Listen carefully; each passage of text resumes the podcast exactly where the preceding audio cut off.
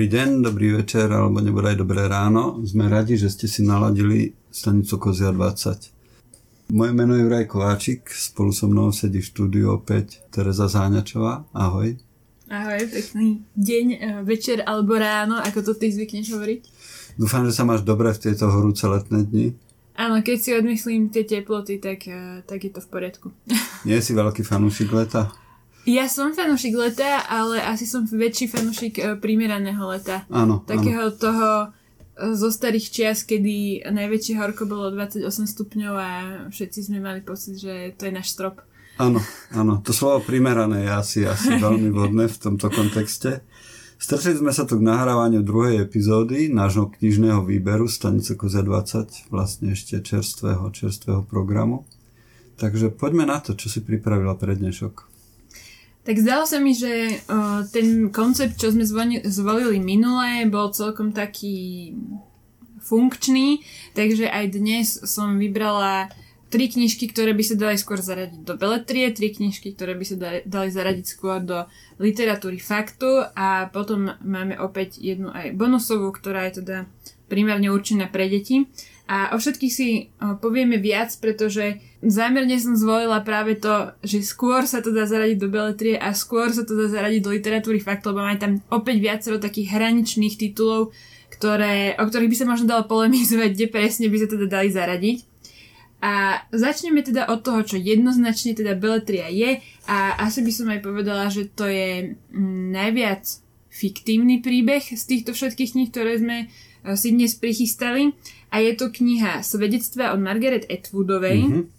A táto kniha, hneď na úvod poviem, keď vlastne vyšla v origináli, tak dostala Bookerovú cenu, takže uh, je to aj cenami ovenčená uh, knižka, cenami ovenčená autorka, ktorú určite všetci, čo nás počúvajú, minimálne o nej čo si počuli a ak nie náhodou od nej aj dačo čítali.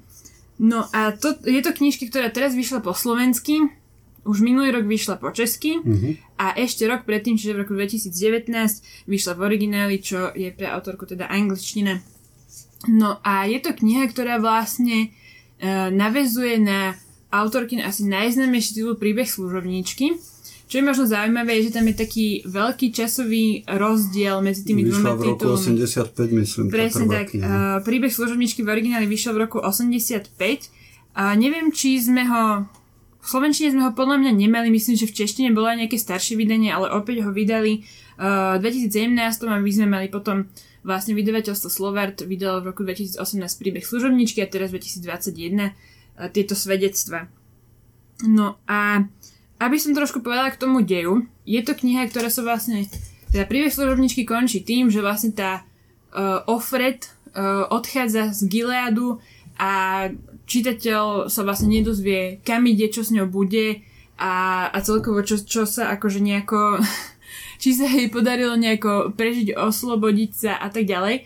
A toto je kniha, ktorá pokračuje 15 rokov od tejto udalosti Čiže za ten čas sa zase toho veľa udialo, my to tak postupne nejak tak odhalujeme a je rozprávaná perspektívou troch žien. Jedna z nich je, e, ktorú už poznáme vlastne z toho príbehu služobničky, je tá Lídia, e, taká v podstate veľmi dôležitá osoba, veľká zastankyňa toho režimu, e, ktorá má na starosti výchovu tých mladých služobníkov. Funkcionárka, dá sa Presne tak, taká funkcionárka, taká No, je to, je to určite zaujímavá postava, taká mm, veľ, veľmi presvedčená o tom režime, napriek tomu, že je teda krutá a asi sa s ňou nedá veľmi sympatizovať, tak uh, minimálne môže byť čitateľovi sympatické to, že ona teda uh, za, v, v tú vec úprimne verí, že to nerobí z nejakého prospechárstva, lebo aj takí ľudia tam teda sú. No a teda ona je taká verná nasledovnička režimu. No a ešte sú tam tie ďalšie dve postavy, také dve dievčatá mladé. A jedna je vlastne z Gileadu a druhá žije v Kanade, čiže taká úplne iná rozličná životná skúsenosť a iný pohľad zrejme aj na ten život a na ten režim a tak ďalej. V českej anotácii k tejto knihe uh, som našla taký citát Margaret Atwoodovej, nachádza sa aj v, to, v tej anotácii k originálu, pri tejto slovenskej som to nenašla, ale možno, že niekde na prebale to je nejdem, nejdem to teraz skúmať, ale tá Margaret Atwoodová vlastne hovorí, že do tejto knihy sa snažila dať takmer všetko to, o čom jej tí čitatelia hovorili, alebo aké otázky o Gileade kládli za ten čas, odkedy vyšiel, vyšiel príbeh služobničky až doteraz. A potom sa tam snaží samozrejme zreflektovať nejak, nejaký svoj názor na svet a také pozorovanie, ktoré ono má akože veľmi zaujímavé. No a vytiahla som tento citát práve preto, lebo mám pocit, že on trošku nejak tak predznačuje to, čo som čítala v, nových, mnohých reze, recenziách, a to je to, že ten, to, tie svedectvá sa ako keby trochu vymykajú z takého uh, štandardného, alebo toho, čo od tej Margaret Atwood očakávame po tom, čo sme si prečítali všetky ostatné knihy. No. Tam, tam, tam došlo myslím k takému zaujímavému ovplyvneniu, že na začiatku bola kniha, prvý diel v roku 85 a potom vznikol samozrejme televízny seriál, ktorý sa stal slávny a ktorý veľmi zarezonoval. A ak sa nemýlim, tak toto pokračovanie, jeho vznik bolo vplyvnené aj tým seriálom. Možno, že áno, k tomu som sa, nejakému, nejakému reálnemu faktu, mm-hmm, kde by to mm-hmm. ona tvrdila, k tomu ale som sa nedopracovala. Ona, no. je, ale je to možné. Uh, toho seriálu sa môžeme ešte dotknúť. Ja som napríklad videla len ten seriál, nečítala som tú knihu. Uh, mňa ten seriál zaujal, preto som vlastne vytiahla aj túto knihu svedectve. A aj preto som ju vytiahla, pretože vlastne o tom, e, čo sa píše v tejto knihe, v tých svedectvách, o to nie je ani v seriáli. Mm-hmm. Lebo ten seriál tiež vlastne mm, je, je len tá, ten príbeh služobničky, potom tá bezprostredné, čo sa, čo, čo sa dialo June, ako odišla teda uh, z toho Gileadu. A toto je teda až 15 rokov potom, čiže to pravdepodobne ten seriál ani spracovať nebude. Takže možno, že aj tí, čo iba videli seriál, nečítali príbeh služobničky, možno chcú sa vrátiť zase do toho Gileadu, možno toto je forma, ako to môžu urobiť, čiže nie len tí, čo to čítali, ale aj tí, čo to videli. Ale viem, že medzi knihou a seriálom sú nejaké rozdiely a nemôžem sa k tomu vyjadriť, lebo hovorím, tú knihu som nečítala, videla som len ten seriál, ale viem, že ten seriál trošku tak ako keby neviem, či je správne slovo povedať, že rozširuje tú knihu, ale určite sú tam veci, ktoré v tej knihe teda slovo. nie sú. No. Hej, hej, Čiže, hej, hej. Uh, ale super je to, že tá Margaret Atwoodová, myslím, spolupracovala na tom seriáli, takže nie je to teda, že by si to nejaký úplne iný tvorca vymyslel, domyslel niečo do toho sveta, čo akože by autorke neschvalovala, čiže aspoň to je pozitívne. Ale chcela by som ešte k tým svedectvám povedať, že vlastne z recenzií som vyčítala, že táto kniha je o dosť akčnejšia ako ten príbeh služobničky, že je údajne aj taká nádejnejšia, alebo že cítiť z nej možno viacej nádeje a myslím si, že to súvisí s tým, že uh, sa tam tak aktívnejšie bojuje proti tomu režimu a že teda je tam možno nejaké svetelko na konci tunela. A podľa niektorých z toho vyplýva zároveň, že, že tým, ten idealizmus z nej robí trošku takú menej reálnu knihu, hej? Že kdežto tá prvá bola taká, že sme sa do toho vedeli možno dobre vžiť a že, tá, že ten pohľad tej June bol taký veľmi realistický, tak teraz tu sú tie dve mladé uh, tínedžerky alebo mladé dievčatá, ktoré majú tak idealistický pohľad na ten život a až nám to príde možno odtrhnuté od reality. No a je tam asi aj také, takéto prahnutie po tej pomste po tom definitívnom položení teda toho, toho režimu, s ktorým ale čitateľ asi uh, bude skôr súcitiť. Ale je to teda asi trochu iná šalka kávy ako tie ostatné etúdovej knihy a myslím si, že ak do toho ide čitateľ alebo čitateľka s tým, že áno, toto zrejme bude trochu iné, bude to už ovplyvnené všetkým tým, čo sme povedali doteraz, ale mne sa teda ten Gilead páčil a chcem sa tam vrátiť a chcem proste vedieť, ako to s ním dopadlo, tak toto je vtedy kniha pre vás. Uh, takže myslím si, že treba mať iba na to možno taký náhľad, že uh, nie je to asi zrejme, uh, ak by sme mali, nie, nie je to ten exemplárny príklad Etwoodovej uh, diela, zrejme.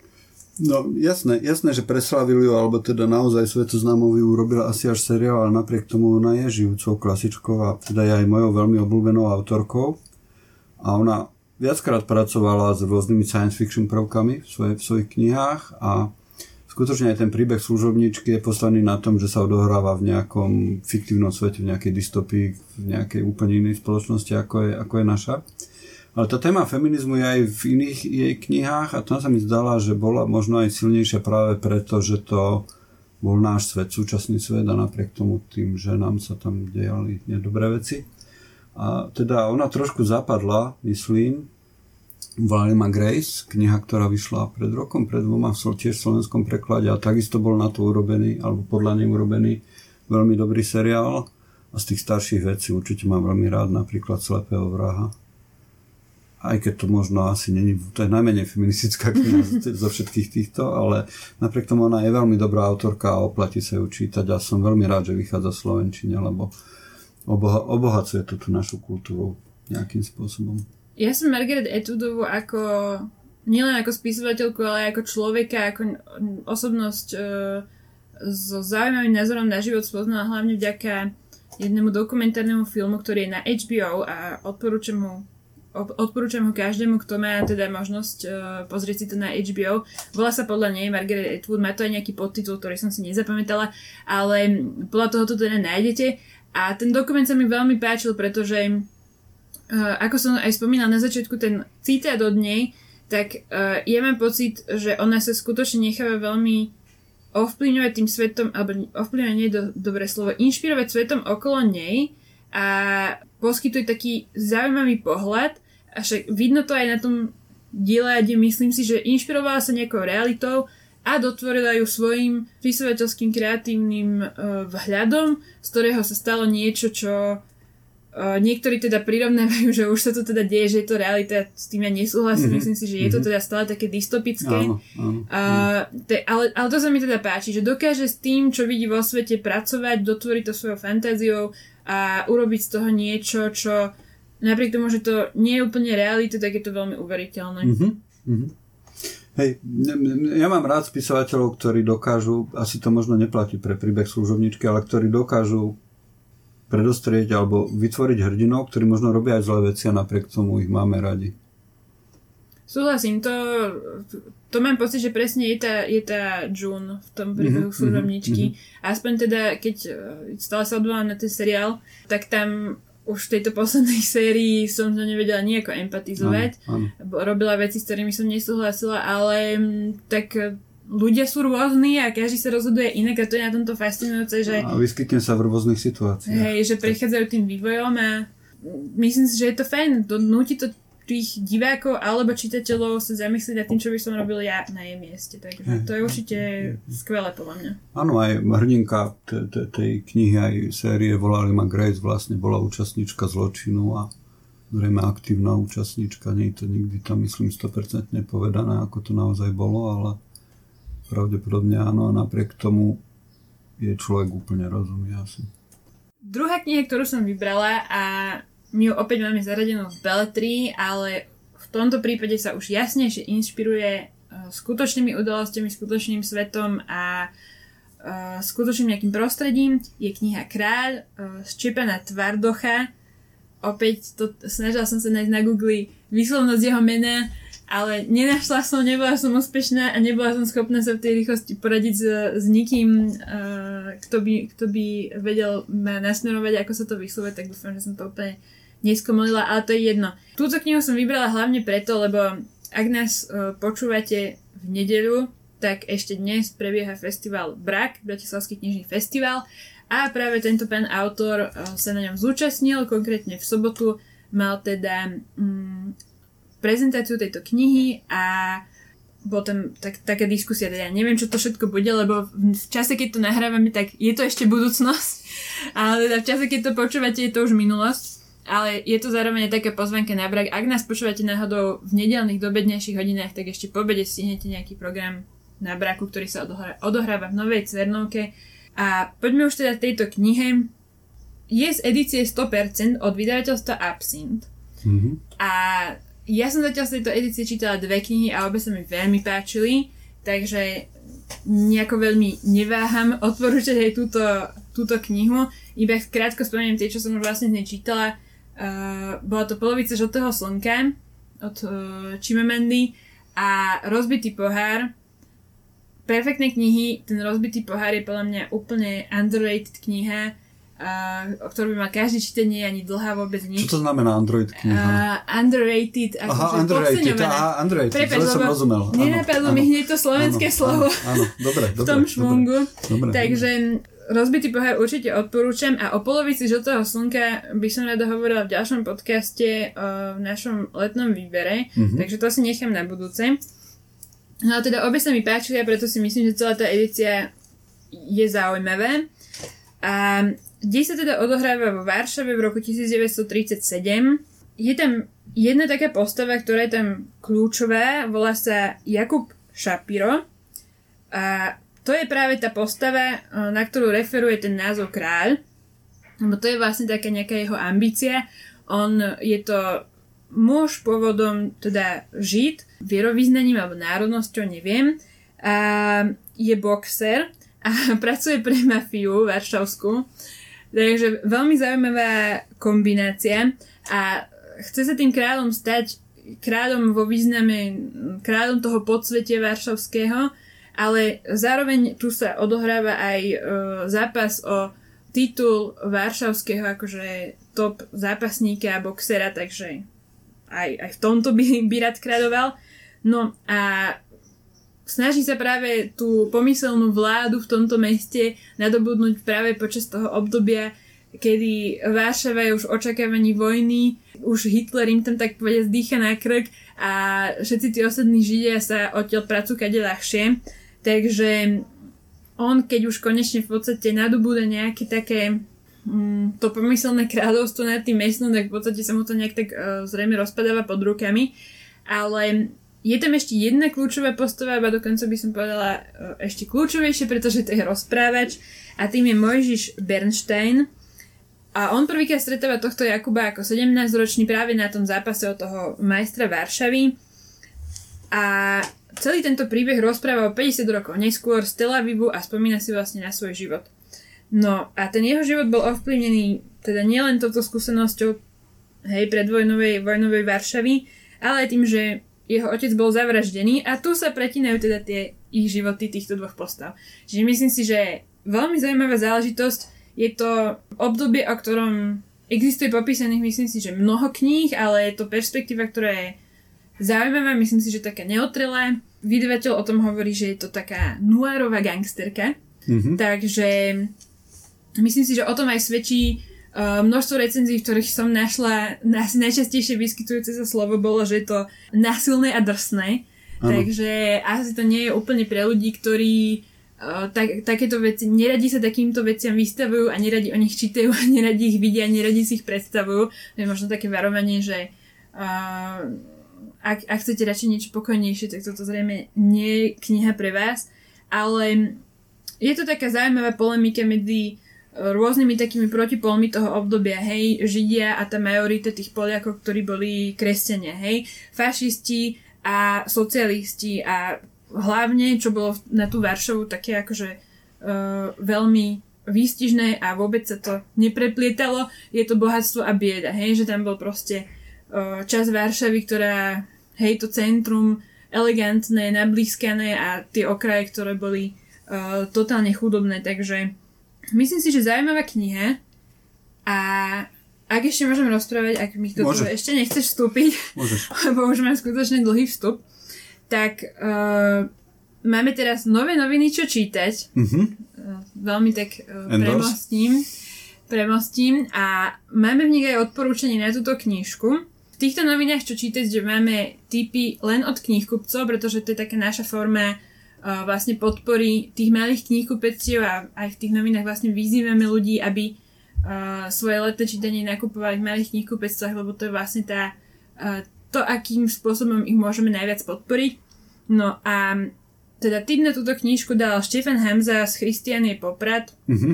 Veľmi pekné knihkupectvo. A on teda píše, to si dovolím prečítať. Drsná jazda varšavským prostredím so všetkým, čo k tomu patrí, Keby Tarantino písal po polsky, vyzeralo by to takto. Skvelý dokuroman od autora ovenčeného cenami zaslúžene. Takže to je odporúčanie od uh, Štefana Hamzu z Christianie Poprad. Vyzerá to veľmi lákovo. Ja keď som držal tú knihu v rukách, ja som si pri, spomenul na ten príbeh Bratislavčana medzivojnového. On sa volal Imrich Lichtenfeld, tak sa nemýlim. Židovský bojovník. On mal aj priateľa, ktorý sa volal David Unreich zápasníka, medzinárodne úspešného zápasníka. a oni spolu vytvorili takú bojovú skupinu židovských mladíkov, ktorá chránila židovskú štvrť pred najazdami gardistov. A teda tento Imrich Lichtenfeld, jemu sa podarilo dostať sa do Palestíny a potom do Izraela. Napriek tomu, že to zrejme nebola jednoduchá cesta, lebo utrpel tam nejaké zranenie alebo chorobu. A potom začal pôsobiť v izraelskej armáde a nakoniec sa stal nejakým najvyšším šéfom ich fyzického tréningu a vymyslel aj vlastný, vlastný bojový štýl, ktorý sa volá Krav Maga. Teda ja o tom veľa neviem, ale je veľmi krutý, že vraj taký účinný. Takže ako v niečom je to veľmi podobné to, tomuto príbehu, že ja, pokiaľ viem, neexistuje ešte o ňom kniha, a zdá sa mi, že to spomenuli uh, chalani, alebo teda páni, keď tu boli rozprávať o komikse, že snáď sa dočkáme nejakého komiksového spracovania, ktoré by mohlo byť fascinujúce. Ale zrejme tá produkcia musí byť veľmi, veľmi náročná, robiť niečo z medzivojnového obdobia. S ohľadom na to, že musíš poznať reálie, musíš, vieš, keď to chceš kresliť a musíš, musíš vedieť tú dobu nejakým spôsobom zachytiť. Takže je to asi práca na dlhé obdobie. Uvidíme, či z toho niečo bude, ako bolo by to veľmi zaujímavé. No inak pri tejto príležitosti minule si tiež takto nadhodil, že uh, keď sme rozprávali o tej knihe Vizionári architektúry, kde mm-hmm. si povedala, že kiež by existovala nejaká kniha, ktorá, ktorá by mapovala na Slovensku tú významnú áno, architektúru. Áno. No ja som sa práve dnes dočítala uh, na Facebooku Čiernych dier, ano. že uh, sa teda dopracovali k tomu, že spísali všetky publikácie, ktoré pripravujú, tak je ich 14. Výborne a medzi nimi teda je presne Vyslyšali to, nás. Vy, úplne vyslyšali. Takže dočkáš sa. To ma uh, keby ste sa chceli v knihku pestvách pýtať po tejto knižke, tak prosím dajte si ešte pauzu, lebo hovorili, že to ešte potrvá veľmi dlho, dokonca možno aj rok, dva. Mm-hmm. Takže ešte asi tak skoro to nebude. Predsa len 14 publikácií v tom štýle, ako robia oni, je skutočne mnoho ale teda bude. No a hovorím to preto, lebo keď by na budúci, uh, v ďalšom podcaste som mohla povedať, áno, už vieme o tých ľuďoch, ktorí pripravujú ten komiks o tých... Možno, ak niečo viete, tak nám dajte vedieť. Dajte nám áno, vedieť. keby niekto vedel niečo, tak... Myslím, že by to mohol byť fascinujúci príbeh. No, možno sa dočka aj spracovania seriálového časom a staneme sa svetou slávny vďaka tomu. Ja si myslím, že určite by to bolo zaujímavé, že konec koncov e, to vojnové obdobie nám celkom ide jediný náš Oscar je práve z tohto obdobia filmový, možno keby niekto sa odhodlal spracovať aj tento nápad, uh, že, by, že by to zarezonovalo na najvyšších miestach. No. Bolo to obdobie, ktoré z nás vyťahlo to najlepšie aj to najhoršie, čo v nás je, treba povedať. No preto je to také, ale to sa ako počas vojny asi stáva každému. Asi, asi, asi možno Nie sme v tomto vynimoční. Dobre, poďme ďalej. Dneska sme nejaký vážny, stále sme vážni. Nie len vážni, ale mám pocit, že aj dlho, veľmi dlho. Áno, áno. Dobre, zvykujme. skúsim o tejto knižke trošku kratšie. Táto kniha sa volá Lenka a opäť na ňu nadviažem, ako som pri predchádzajúcej knihe spomínala, že na ňu máme odporúčanie v novinách, čo čítať, tak aj na knihu Lenka máme odporúčanie v novinách, čo čítať. A ešte taká poznámka noviny, čo čítať, už by teraz to najnovšie číslo malo byť uh, vo všetkých knihkupectvách, v ktorých uh, si zapriali, že ich tam chcú mať. Takže ak ich chcete mať aj v tom svojom, tak stačí nás nejakým spôsobom kontaktovať, telefonovať do knihkupectva, čokoľvek. A samozrejme zoženiete ich vo všetkých artvorách. A teda už k tomu typu, tento typ nám dala pani Marta Šateková z knihkupectva Ex Libris, uh, ktoré sa teda nachádza v Bratislave. A tento typ uh, veľmi podľa mňa predstavuje dobre tú knihu, takže ja ho tiež uh, celý prečítam. Mm-hmm. Cera spisovateľky Lenky Reinerovej a píšuca psychoterapeutka Anna Fodorová ponúka intimný pohľad na osudy svojej rodiny, e, neľahký vzťah matky a céry, ktoré však spája silné puto, rôzne nezodpovedané otázky z neľahkej minulosti a veľa prekvapivých odhalení. Ako veľmi zasahujú dejinné udalosti do existencie obyčajných ľudí atraktívne čítanie. Takže toto sú slova pani Marty Šatekovej. Mm-hmm. A mne sa táto kniha pozdávala do tohto nášho výberu aj kvôli tomu, že to je o dosť kratšia kniha, takže som chcela, aby sme to aj možno po tejto stránke tam mali trošku pestrejší výber. Je to pod 200 strán a myslím si, že v, aspoň v recenziách, čo som sa začítala, tak je veľmi dobre hodnotená. Dobre ju hodnotili jednak ľudia, ktorí tú pani Lenku Reinerovú, o ktorej tá kniha je predtým nepoznali, ale aj tí, ktorí majú prečítané diela a sledujú jej tvorbu, a dokonca tam bola taká, taká hláška, že uh, škoda, že to práve má tak málo strán, čo je, myslím si, že ten lepší prípad horšie, keď tá kniha má príliš veľa strán a boli by sme radi, keby bola kratšia.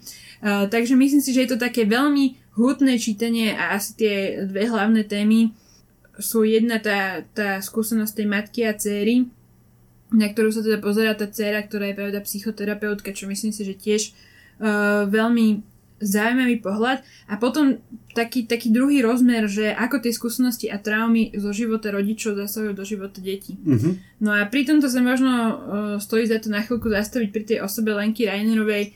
Uh, neviem, či niekto z našich poslucháčov ju pozná. Je to pani, ktorá sa narodila v roku 1916.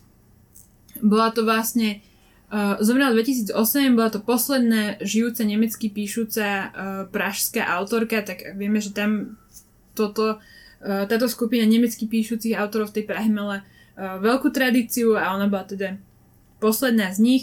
Napriek tomu, že jej nebolo dopreté nejaké štúdium, musela ísť hneď pracovať. Fun fact, uh, pracovala v jednej tlačiarni s Jaroslavom Foglerom. Mm-hmm. Takže uh, má to šťastie, že tá tlačiareň bola v jednej uh, budove aj s vydavateľstvom, odtiaľ sa dostala k písaniu.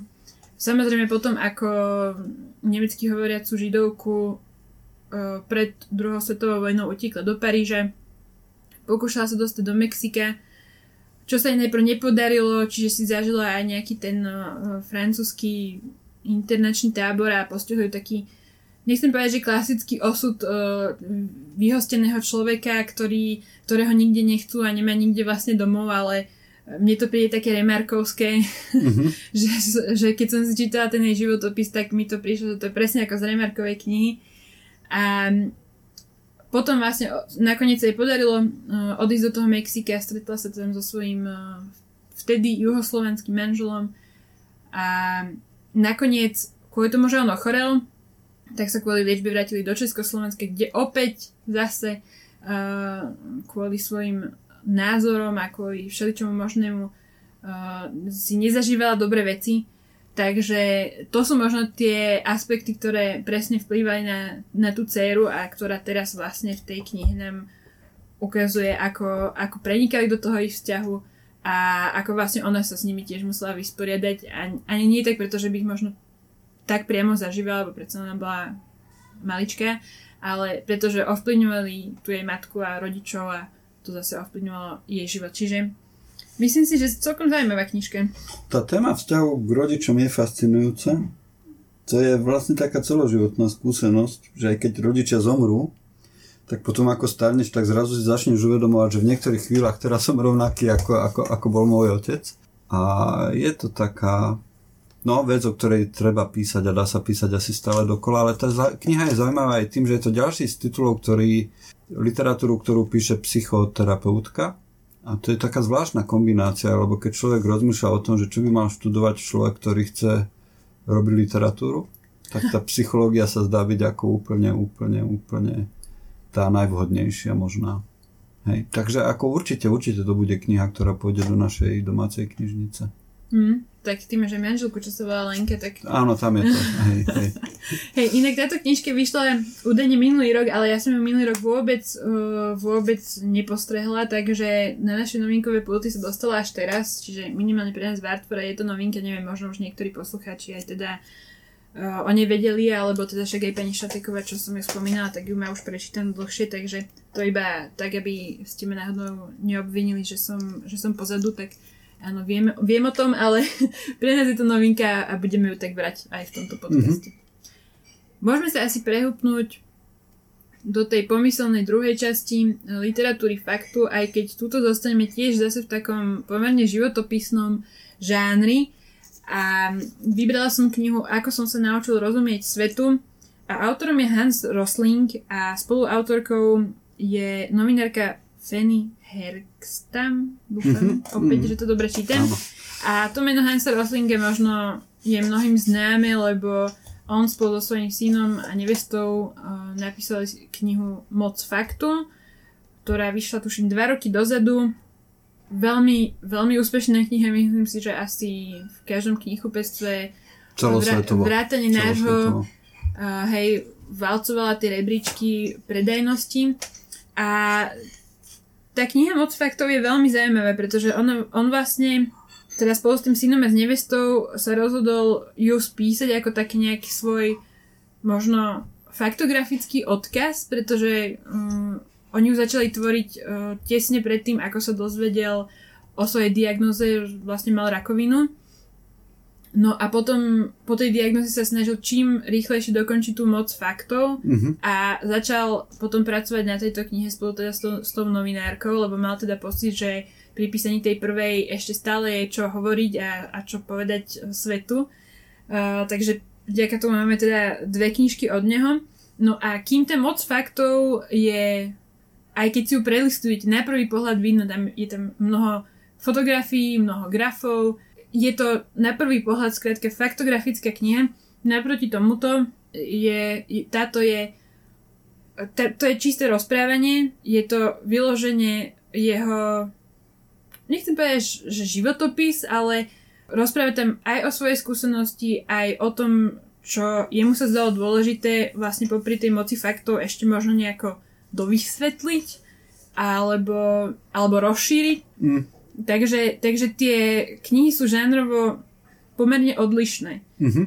A v podstate o tej moci faktov, o, o tej moci faktov sa hovorí, že to je taký akože globálny pohľad na svet v optimistickom duchu, lebo on teda tvrdí, tá téza hlavná tej knihy je, že my ako ľudia sa uh, kvôli nejakým svojim prirodzeným inštiktom nevieme na informácie pozerať hlavne tie toho globálneho charakteru, tie také, čo sa snažia poňať celý svet, sa nevieme pozrieť úplne objektívne a že s tým svetom je to oveľa lepšie, ako si myslíme a on tam v tej knihe pomenúva v podstate 10 takých inštiktov, ktoré máme a pre ktoré si myslíme, že sme na tom horšie, ako, ako sme. Čiže vyznieva, tá kniha vyznieva veľmi tak pozitívne. No a v tejto knihe možno vysvetľuje, že prečo sa ju rozhodol napísať a hlavne, že on vníme ako jeden z kľúčových, z kľúčových vecí, akým sa dostaneme k pokroku a blahobytu, vníme vlastne novú generáciu, ktorá je vždy o niečo vzdelanejšia ako tá predchádzajúca. Čiže on v tom vzdelaní, v kritickom myslení vidí veľký zmysel a táto kniha v podstate má byť takým vysvetlením, že prečo v tom vidí taký zmysel a takým aj docenením možno toho všetkého. Čiže taká asi skrátke inšpirácia, prečo rozmýšľať. On je fascinujúci človek, ale ja som ho prvýkrát zachytila nie z knihy, ale bolo to nejaké TEDxové video. Áno. Tá mhm. TEDxová prednáška, taká tá 15-20 minútová, kde v podstate hovorila asi to najpodstatnejšie, čo bolo v tej prvej knihe. Moc faktov, teda, že nie sme na tom až tak úplne zlé, ako, ako máme pocit, že sme. A no, to bolo ako, to, že sa niekto stane slávne vďaka tomu, že je optimista, to je pomerne vzácne. Vieš, že je veľmi ľahké brnkať na tú zlú strunu, na tú strunu takové toho depresívneho vnímania súčasnosti. K tomu sa dostaneme asi pri nasledujúcej knihe. Aké jednoduché, ako, ako často sa to zneužíva. Ale to, že niekto je takým tým, ja ich volám osobne pre seba, že hlásateľom svetla, tak to je také veľmi vzácne. Že nám dáva teda taký ten pohľad na to naše, lebo naozaj je pravda, že ten svet je stále zložitejší a komplexnejší a proste ľudská hlava nie je stavaná na to, aby sme to boli schopní poňať alebo spracovať a je ťažké rozhodnúť sa komu veriť a prečo mu veriť. No, naozaj už sa už presúvame k tej ďalšej knihe. Ešte by som k tým faktoch chcela povedať, že áno, tam som si to prvýkrát uvedomila, že ľudia eh, chcú čítať aj pozitívne veci a mm-hmm.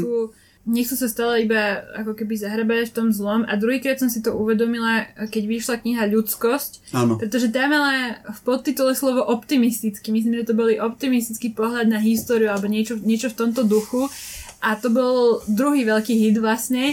Takže, a to, to vyšlo akorát vtedy, keď bola jedna, akože tá silná koronová vlna, že všetko bolo pozatvorené a tak ďalej a že skutočne veľa ľudí si tú knihu kupovalo a opäť inšpirácie možno pre niekoho, čo chce písať teraz knihu, napíšte niečo pozitívne, bude sa to dobre predávať.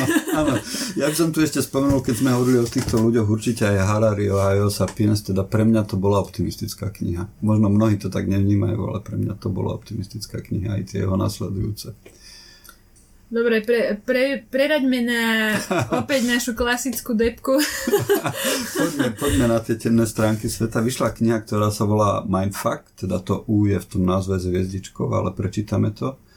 napísal ju Christopher Willy, alebo neviem presne ako prečítať to meno. On pracoval v spoločnosti, ktorá sa volá Cambridge Analytica.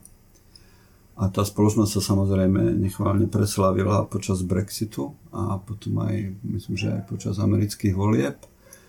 Tým spôsobom, ako ich manipulovala a jemu to nejako dolahlo to na jeho svedomie a teda začal hovoriť o tom, ako tam tie veci fungujú. A táto knižka je asi o tom, že ako funguje Cambridge Analytica, akú úlohu zohrala počas Brexitu a, a, a Trumpovho víťazstva. Pri týchto veciach ja vždy rozmýšľam, že, že, že nakoľko je to tak, že politici formujú spoločnosť, alebo spoločnosť proste vyprodukuje nejakých politikov. A že či je teda Cambridge Analytica príčinou niečoho, alebo iba dôsledkom, a teda tak ako Trump alebo Brexit je iba pomerne logickým vyústením toho, sveta, v ktorom žijeme. Ja tu aj prečítam jeden citát z tej knihy a je to neuveriteľné, ale je to citát od Donalda Trumpa. Lidé chtějí svoju zem zpátky, chtějí nezávislost, prohlásil Trump. Lidé jsou naštvaní všude po světě. Mají vztek kvůli hranicím, mají vztek kvůli cizincům, co se hrnou do jejich země a ovládají a nikdo pořádne neví, co jsou zač. Lidi jsou naštvaní kvôli mnoha, mnoha věcem. A naozaj tento je to úplný paradox, obrovský paradox, že žijeme v tak dobrej dobe pre ľudstvo, ako nikdy nebola.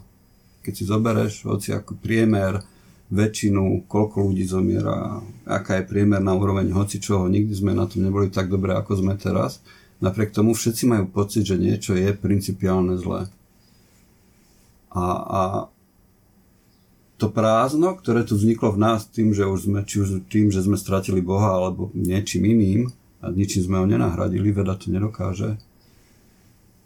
Zostalo nezaplnené a teda vyplňajú ho rôzni, rôzni, rôzni ľudia rôzne sily a Cambridge Analytica je iba súčasť tej skladačky. A samozrejme otázka je, že keď pracuješ v tejto spoločnosti, že či, či, či si vinná alebo nevinná za to, že čo sa potom deje, že či si spolupáchateľ Brexit, Brexitu, alebo ako to povedať, spolu, spolutvorca Brexitu keď sa zhodneme na tom, že Brexit bol v konečnom dôsledku asi zlom pre všetkých, nikto tam nevyhral. Je to zaujímavá, zaujímavá vec. Ale presne o tomto má byť, myslím si, literatúra faktu. Vieš, že má ti dávať nie odpovede, ale nutí ťa rozmýšľať, rozmýšľať o veciach. Ja si spomínam na to, ako som sa prvýkrát dozvedela o Cambridge Analytica a vzhľadom na túto spomienku mi ten názov Mindfuck príde absolútne priliehavý. Mm-hmm. Ja som mala pocit, že, no, že to hadom nemôže byť pravda, akože jasné, že už tie sociálne siete fungujú ako fungujú, ale že až do takejto miery uh, to dokáže byť ovplyvnené, to som asi, priznám sa, neviem, možno naivne, uh, tak som to nečakala. A myslím si, že akože ja veľmi ocenujem toho človeka, že sa tam, ako sa ty povedala, prebudilo v ňom to svedomie, ako môžeme, nepoznám presne mm-hmm. tie okolnosti, že uh, koľko na tom zarobil predtým a koľko na tom zarobí potom, ale to ma v podstate ani až tak nezaujíma. Pre mňa je kľúčové to, že o tom povedal verejnosti a že teraz tá verejnosť môže s tou informáciou nejako narábať. A súhlasím s tým, že ako náhle sa to dozvieš, tak už ako keby si nutený k tomu nejako zaujať postoj. Či tak. už sa zamyslieť nad tým, uh, ako sa budeš správať na sociálnych sieťach, čo ta, čomu tam uveríš, čo tam budeš zdieľať a kriticky prehodnocovať všetko, čo, čo čítaš. Je to únavné, je to veľmi namáhavé, ale asi tá informačná nasýtenosť je už dnes taká veľká, že sa tomu človek v súčasnej dobe nevidí. To je, pre hlavu platí to isté ako pri behaní. Treba robiť veci, ktoré sú nepohodlné pre telo. Áno, no a páči sa mi, že, že to vlastne spomíname tú knihu v kontexte s tým Hansom Roslingom, mm-hmm. lebo možno je lepšie prečítať si túto mindfuck ako prvú a ano. potom si prečítať toho Roslinga, aby si človek tak nejak opravil chuť, alebo čo, že, že nie je to ešte teda také hrozné s tým všetkým. Ale áno, tak to je stará známa vec, že na, na sociálnych sieťach a celkovo ako asi vo všetkom, čo človek nejak tak číta, počúva, treba zapnúť to kritické myslenie, treba sa naučiť ho používať. A na to sú aj dobré tie knižky ako, ako tieto, ktoré tu spomíname a predsa len všetky tie, ktoré sú, sú tým našim dobrodružstvom myslenia, keď to zase sa budem snažiť na niečo pozitívne možno obrátiť, tak uh, treba to dobrodružstvo uh, zažívať aj keď je to niekedy ťažšie a aj keď uh, potom si zase dať nejakú príjemnú, dobrodružnú oddychovku, aby si človek tak nejak... No, ďalšia kniha zase nebude príjemná, dobrodružná Áno, no, oddychovka. Tak, také sme a opäť vybrali. sa týka toho dobrá a zla. Je to kniha o vzniku atomovej bomby a je to komiks. Je to komiks, ja by som povedal, že grafická novela, ale vlastne je to non-fiction kniha a je, má to takmer 500 strán. Urobila to trojica autorov. Scenár napísali Alcante, ktorý je Belgičan a Laurent Frederic Bolé, ktorý je Francúz a nakreslil to uh, Denis Rodier, Rodier, Rodier, ktorý je z Quebecu. Rodier asi teda v tom prípade. Mm. Zrejme má tiež nejaké francúzske pozadie. On je taký veľmi, mm, ako to povedať, maloval pre, pre všetky tie veľké, pre Marvel aj pre DC, DC komiksy, takže je taký, ako to povedať, klasický, klasický ilustrátor klasický komiksový ilustrátor vychytený, alebo nie, je to vidieť, že toho urobil veľa, má toho veľa za sebou. A toto je to 500 stranový príbeh a teraz sme presne narazili o tú, na tú situáciu, keď hovoríme o knihe, ktorú nemám pred sebou, lebo ja som si ju pozeral a chcem si ju kúpiť, ale teraz sme práve v tej chvíli, keď to, čo sme mali na pulte, sa minulo, lebo zrejme to zaujalo viacero ľudí. A teda je trochu ťažké o tom hovoriť, ale každopádne ten príbeh vzniku atomovej bomby je fascinujúci a tuto naozaj to rozobrali na takmer 500 stranách a teda podávajú tam nie len to, čo sa dialo v rámci projektu Manhattan, ale dávajú to do toho globálneho kontextu, ukazuje, ako to vyzeralo v tej dobe v Japonsku, ako vyzerala japonská armáda, ukazujú, ako to vyzeralo v Rusku, ako to bolo v tom čase v Nemecku. Ukazujú tam samozrejme tie vnútorné konflikty vedcov, ktorí boli zapojení do toho projektu Manhattan a ukazujú tam samozrejme, čo to znamenalo, keď sa tie, bojny, keď sa tie, keď sa tie bomby použili. No, veľmi sa na to teším. Mám ju objednanú teda u nás interne a, a veľmi sa na ňu teším, aj keď je to veľká kniha, aj formátom, aj obsahom a nedá sa, nedá sa asi čítať tak, že pri tanieri alebo v posteli alebo po ležiačky, takže bude tomu treba venovať nejakú, nejaké úsilie. A pri tých atomových bombách, keď sme tam, vyšla taká nová kniha, ja som to spomínal v inom, v, v, v, v, asi v našom podcaste na okraji, Malcolm Gladwell napísal knihu The, The Bomber Mafia sa volá, ktorá je o tom plošnom bombardovaní počas druhej svetovej vojny, ktorá v Japonsku predchádzalo tomu zhodeniu, zhodeniu, zhodeniu tých atomových bomb a opäť doplňa, doplňa, doplňa takú tú mozaiku toho, že čo všetko ľudia robia a čo všetko sú schopní urobiť a čo všetko sa udeje napriek tomu, že vlastne nikto z tých ľudí, čo to urobili, možno nebol zlý. Ja sa veľmi teším na tú knižku Bomba, až nám opäť dorazí. Mm-hmm. Uh, ďakujem ti, že si ma na ňu takto navnadil, lebo ja som vlastne si na tvoj poput potom začala pozerať nejaké recenzie a Čítala som si o nej viac a je to teda skutočne rozsiahla kniha, ako si hovoril, A4 buchla, 460 stranová, celá ilustrovaná. Autorom sa nám podarilo skutočne zahrnúť mnohých ľudí, aj takých, ktorí na prvý pohľad by vám asi nenapadlo, ako s tou bombou súvisia. Viem, že napríklad je ten, bol tam nejaký černožský robotník, na ktorom vlastne testovali, bez toho, aby o tom vedel, mm-hmm. uh, účinky plutónia. Uh, spomínajú tam údajne aj Jachimové bane, hej, uh, kde vieme, že tiež uh, tam vlastne sú, sú zdroje a uh, no, no skrátka veľmi informačne nasytená kniha, však uh, zrejme sa to aj patrí, keď je taká dlhá a má vynikajúce recenzie, takže som na ňu aj ja veľmi zvedavá, určite sa ju chystám prečítať a veľmi ma teší, že v podstate uh, je to non-fiction comics, pretože ja osobne oveľa radšej čítam Belletriu a ten, k tej non-fiction si ťažšie nachádzam cestu mm-hmm. a uh, práve nechcem povedať, že jediné komiksy, ale pre mňa sú komiksy s skvelým takým entry level, akože takým vstupným, úvodným uh, úvodnou bránou do tohto, do tej literatúry faktu. Samozrejme, že čítame iné knihy, mm-hmm. ale uh, veľmi ma potešilo, keď som zistila, že vychádzajú uh, na historické témy, napríklad komiksy aj v Čechách, hej, pán, napríklad pán Zdenek Ležák má na konte už uh, celkom slušnú zbierku uh, autorsku týchto komiksov od Masaryka cez uh, druhú svetovú vojnu a... Teraz uh, máme, nedávno bol myslím atentát na Heidricha a takisto samozrejme Štefani, ktorý vyšiel Slováke v Slovenčine. Áno, teraz už, už aj na Slovensku sa to začína pomaly prebudzať. Mali sme uh, do, dobrodružstvo Milana Rastislava Štefanika, ale to bolo viac tak pre deti určené. Mm-hmm. A teraz vlastne je nový komiks Štefanik Slovarte. To je taká dospelácká kniha. Hej, to je skôr dospelácká kniha. A, ale ako veľmi ma teší, ale nielen na, na tie historické témy, hej, že existuje množstvo komiksov, máme napríklad síce v angličtine, ale o mikronárodoch, mm-hmm. this, is, this is my land sa to myslím volá. Uh, no, skrátka, mnoho, alebo um, Wage Slaves, uh, mm-hmm. tiež v angličtine z vydavateľstva Centrála, to je zase o, um, myslím, že to píše imigrantka v Švédsku, ktorá vlastne tam hovorí, že ako, ako ťažko si ona tam vie zohnať vôbec prácu a ako ju tam vzhľadom k tomu, že nie je domáca, vlastne vzhľadom na tú mzdu uh, ochudzujú. Takže také témy, o, ktoré, o ktorých by človek možno ani sa nedozvedel, ak by neboli spravené takouto prístupnou formou. Takže ja som veľké faninka týchto záležitostí a hovorím, aj na tú bombu sa, sa veľmi teším. Ak sa chcete aj vynadnadiť, tak uh, určite odporúčam si prečítať na našej stránke anotáciu, tá je pomerne bohatá, dozviete sa z nej veľa. A ak budete chcieť ešte viac, tak odporúčam tú knižku si vyhľadať na Goodreads. Uh, má to tam 4,6 z 5 hviezdičiek, ako som to dnes, takže dnes pozerala, takže skutočne Šialene vynikajúce. Áno, veľmi vysoké hodnotenie.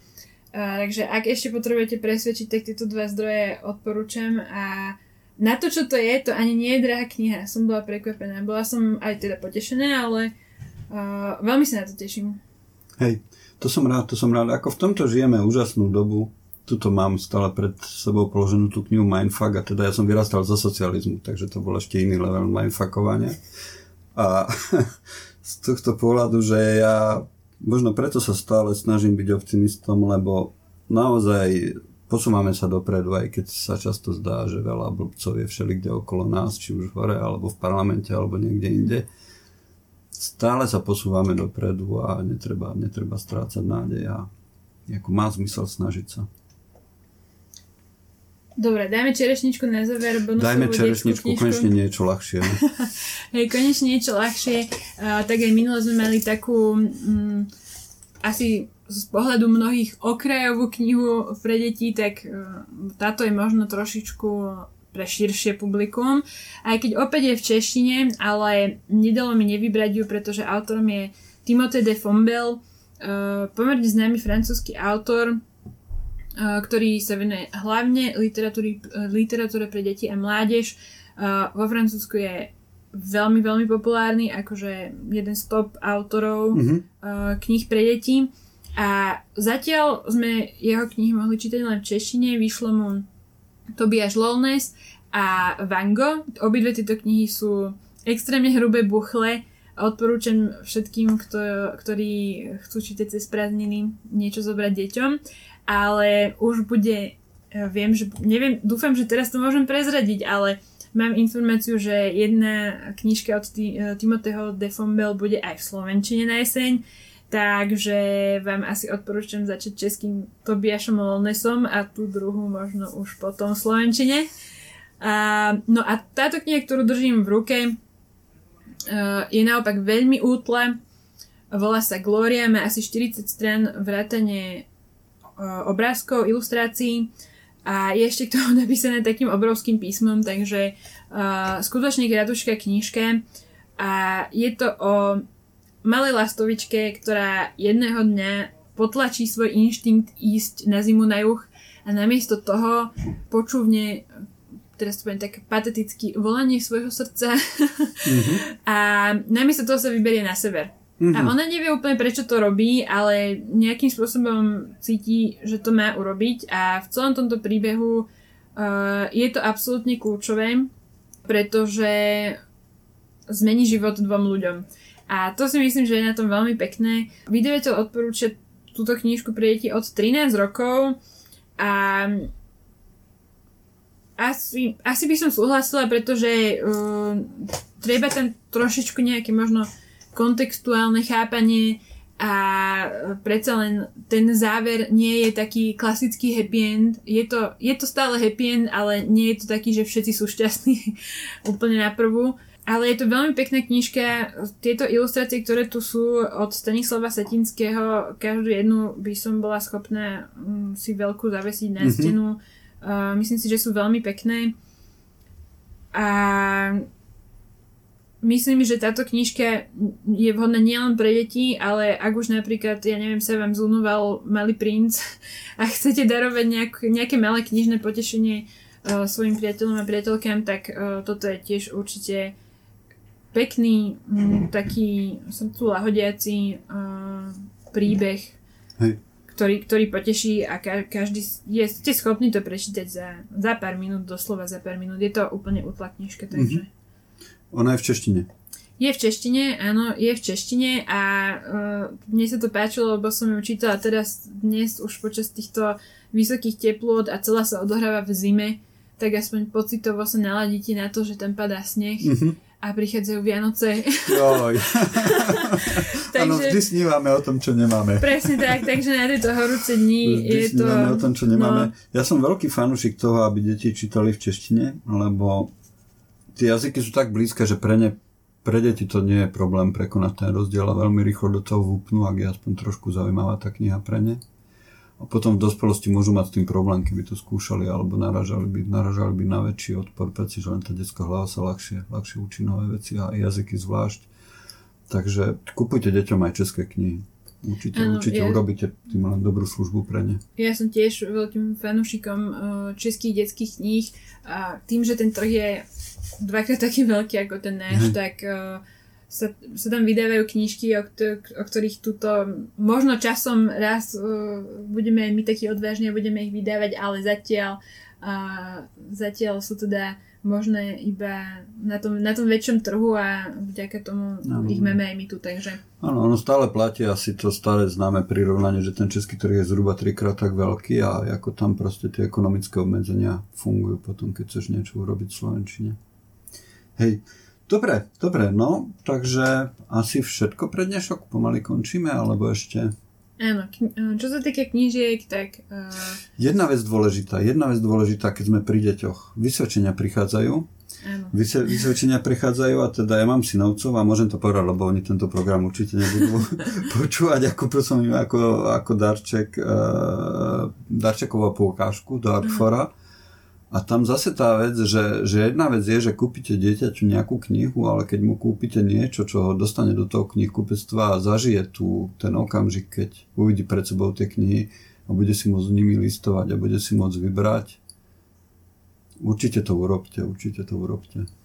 Áno, okrem toho, naša darovacia karta, teraz to bude také self-promo, ale uh, vzhľadom k tomu, že som už v živote použila aj iné darčekové poukazy, v, nielen teda nie v knihku ale v iných teda predajniach, tak myslím si, že naša darčeková karta je na mile predbehla užívateľsky akože iné darovacie karty a to tým, že e, má neobmedzenú platnosť, dá sa použiť v akomkoľvek artfore, aj v našom e-shope, dá sa využívať po častiach alebo aj naraz.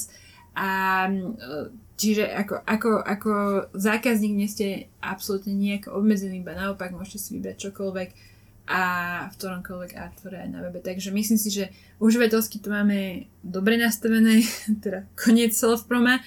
A ak by ste náhodou, teda ak by ste mali pocit, že uh, vaše dieťa potrebuje dostať do ruky naozajstnú knižku a nie darovaciu kartu, tak už čoskoro bude na našom uh, webe artforum.sk aj detský výber, ktorý pripravili naše lektorky detských programov. Takže uh, myslím si, že pekný detský výber s peknými detskými knihami, ktoré stoja za to uh, prečítať od dvoch nielen lektoriek, ale aj mám, takže preverené aj mamami, aj deťmi. Mm-hmm. Za dva týždne sa budeme venovať knihám na leto? Za dva týždne by sme sa mali venovať knihám na leto. Ja už mám uh, pospisovaných niekoľko knížiek, o ktorých sa chystám uh, rozprávať a verím, že napriek tomu, že už bude júl, tak budete mať ešte chuť počúvať naše odporúčania na letné čítanie. Dobre, dneska sme boli naozaj dlhý, takmer hodina. Budeme sa musieť viac ponáhľať na budúce. Dobre, ďakujem ti, ďakujem ti, bolo to aspoň pre mňa veľmi zaujímavé. Dúfam, že to bolo zaujímavé aj pre našich poslucháčov. Lúčime sa s nimi. Majte sa pekne a tešíme sa na vás o dva týždne. Majte sa dobre, opatrujte sa, dávajte si na seba pozor, užívajte leto a kupujte si dobré knihy. Nájdete ich na adrese www.artforum.sk.